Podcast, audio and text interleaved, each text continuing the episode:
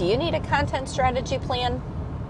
Welcome to the Result with Amber podcast. Hi, I'm Amber Bennett, and I've spent over 10,000 hours learning and applying personal development and business marketing strategies. Now I'm sharing it all with you. Okay, content strategy, guys. This sounds overwhelming to some people, just those two, two words. And for somebody who is so busy they can barely fit anything extra in their day, I definitely understand that feeling of overwhelm. And this is something that I'm still trying to put into practice myself of making sure that I have some thoughtful posts and content planned out before like my week begins, right? Before I hit that live button.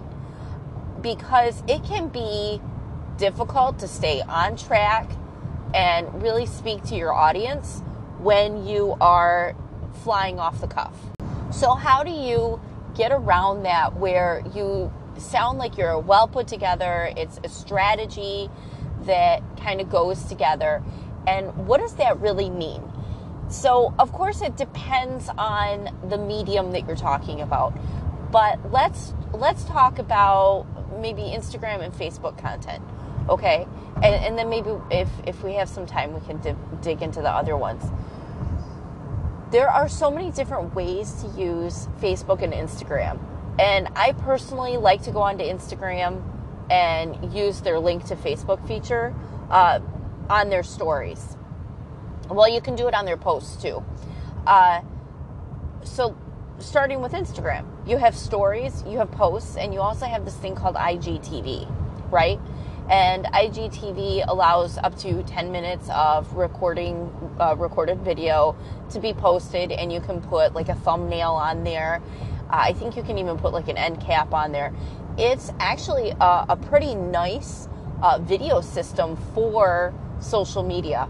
You want to plan your content for Instagram around what it is that you are uh, posting it to, right? So don't post uh, don't try and post a three minute live in your stories. That would probably be a better for Instagram TV. And your pictures on like your feed, when you go to your Instagram profile, they kind of need to be you, be authentic. Uh, don't put a bunch of quotes and and things like that.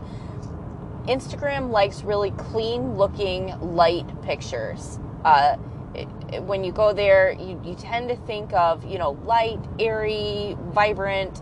It, that's what I think of is, you know, outdoor pictures, you know. I don't tend to think of, uh, you know, darker colored pictures uh, on the darker palette. Uh, I don't think of a bunch of quotes. That's just, I don't go to Instagram for quotes. So that, keep in mind the platform that you're on, okay? Stories are where you can post quotes. Stories are where you can post a bunch of silly pictures with your kids. Stories are where you can post a bunch of, you know, different like product placement pictures. Now, the difference between Instagram and Facebook too, and, and when I heard this, I was like, man, that really sounds right. Is Instagram is a place to connect with people you don't know. Like that is kind of the point of Instagram. And Facebook is really meant to connect with people you already do know or have some sort of connection with. That's why they have that, you know, people you know or people you may know section on Facebook. So on Instagram, uh, just make sure that you're using the three pieces of Instagram uh, correctly. You know, if you're using a little bit longer form video content, use the IGTV. Uh, stories are really fun. Try to post up, you know, five to ten stories a day if you're if you're going to be consistent. Try to do that, and then keep your feed really nice and clean and you know somewhat professional and on brand. So now that we have those basics down, what do you put in there? Right now that I've told you uh, like where to post it, what do you put in there? What I tend to do is sit down and and try to plan out what am I going to post for the week. Like am I going to focus on one product this week? Am I going to focus on a one theme like kind of have a theme for the week? Like am I going to be talking about spring this week? Am I going to be talking about you know skin cancer this week? Am I going to be talking about uh, you know, sleep cycles, you know, whatever it is, uh, I'm going to be talking about. I, I create my content around that theme, and you know, I can do these posts uh, on my actual feed. I can do my live. I can do, you know, different things. And then in my stories, I try to post, you know, a personal post, a silly post, and then some product posts. The great thing about the product posts and the stories is they can kind of be a series. Like, oh my gosh, did you see my friend Debbie here who lost all this weight? Now, granted, I don't do weight loss or anything, but it's an example. Scroll to the right to see what she saw or to see what she used, or to get her testimony, or to see her favorite product, or you know, whatever it is. And you can kind of do that, uh, you know, do that one. And then the next one is like a poll are you interested in what she did or would you like to lose weight too? Heck yes. Nah, not right now. You know, put a poll in there. Try to use the interactive graphics and everything when you're doing that. But as you as you sit down and you kind of pick a theme for the week, it's a lot easier to build content around that theme because you have a narrow focus, right? It's the same thing with trying to pick an audience for your uh, you know for your advertising or your marketing is once you have a more narrow focus you're able to come up with all these different ways of okay how can this relate? How can i build this and everything? Now the great thing with instagram is when you post to a story you can post it directly to your facebook stories too so you only have to do one uh, one post right? Uh, and if you're on tiktok which i know i haven't mentioned earlier in here but uh, one thing I've noticed about TikTok is you can take a video on TikTok and it'll automatically, um, you can post either to your feed or your stories on Instagram. And then Instagram being connected to Facebook can post directly to Facebook too. So you have like three platforms covered with one post, which is really nice. If you're not on TikTok, no worries because you can still post from Instagram to Facebook, which is really nice, right?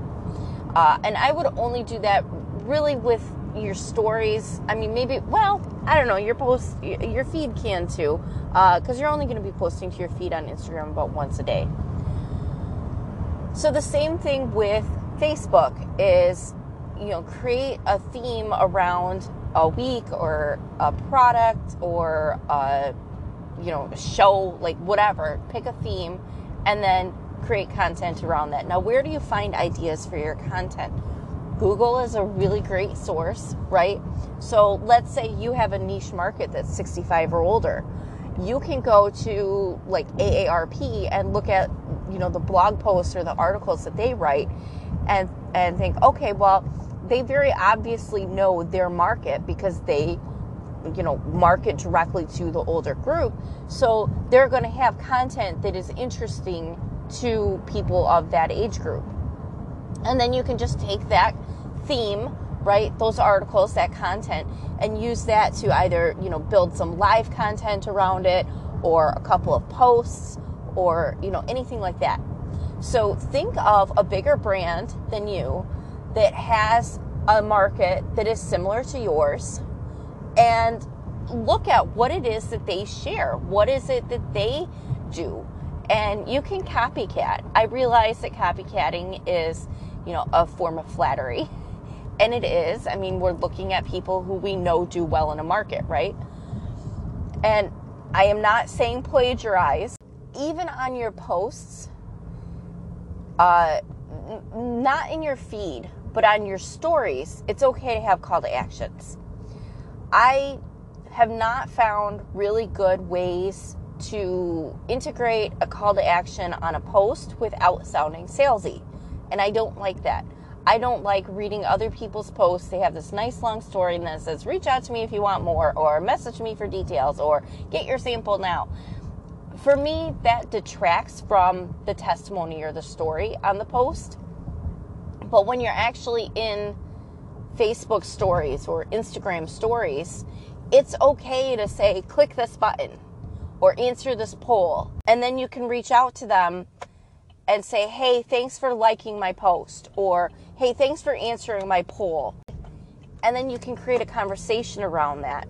So, call to actions within the Instagram and Facebook story part is really easy because they're they're built in and they like it. They meaning Instagram and Facebook like it when you use those interactive things. It means that their users are using the platform the way that they want it to, and it means that you're engaging and interactive, right? Uh, either as a consumer or as you know somebody who is trying to share something. Don't take their content and just copy it and paste it and claim it as your own. You can quote it, you can share an article, but I don't recommend doing that. You do want to create your own content, right?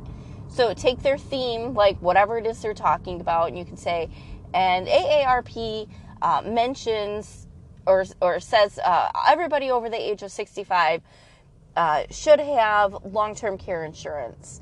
And here are the three reasons, the top three reasons that I saw why this is important. I don't know if that's true because I just came up with it off the top of my head, but you get the idea. You can create this content around it. Now, when you're doing your live, uh, you know, make sure that you're leaving a call to action out there so that people get back in touch with you. And that should also be part of your content marketing strategy is your call to actions. Now, on lives, I'm really good at doing those. Hey, you know, reach out to me if you want more tips. Uh, reach out to me if you want, uh, you know, my list of 11 personal development books that I think everybody needs to read. Uh, reach out to me if, you know, whatever it is. When you're looking for content strategy that's more long form, the same thing applies. Pick a theme and build up some research around that theme, especially if you're thinking, you know, blog post or a vlog or a podcast. Just have quite a bit of information, pull some sources together, and create a story like a testimony or uh, an actual story around something that you're wanting to share.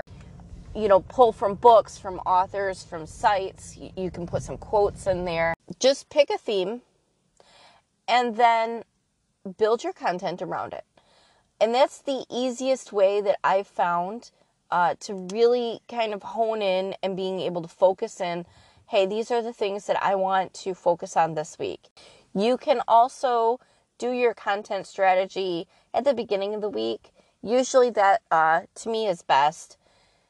You know sit down on a sunday night plan your week out plan your content strategy for the week. It doesn't have to be like a huge you know get out your special pen set or anything like that but just make sure you have something down so that as you move throughout the week you can refer back to it and be like okay yes this is what i was going to do and i've got these posts in i've got all of this done good Thank you for listening to the Result with Amber podcast.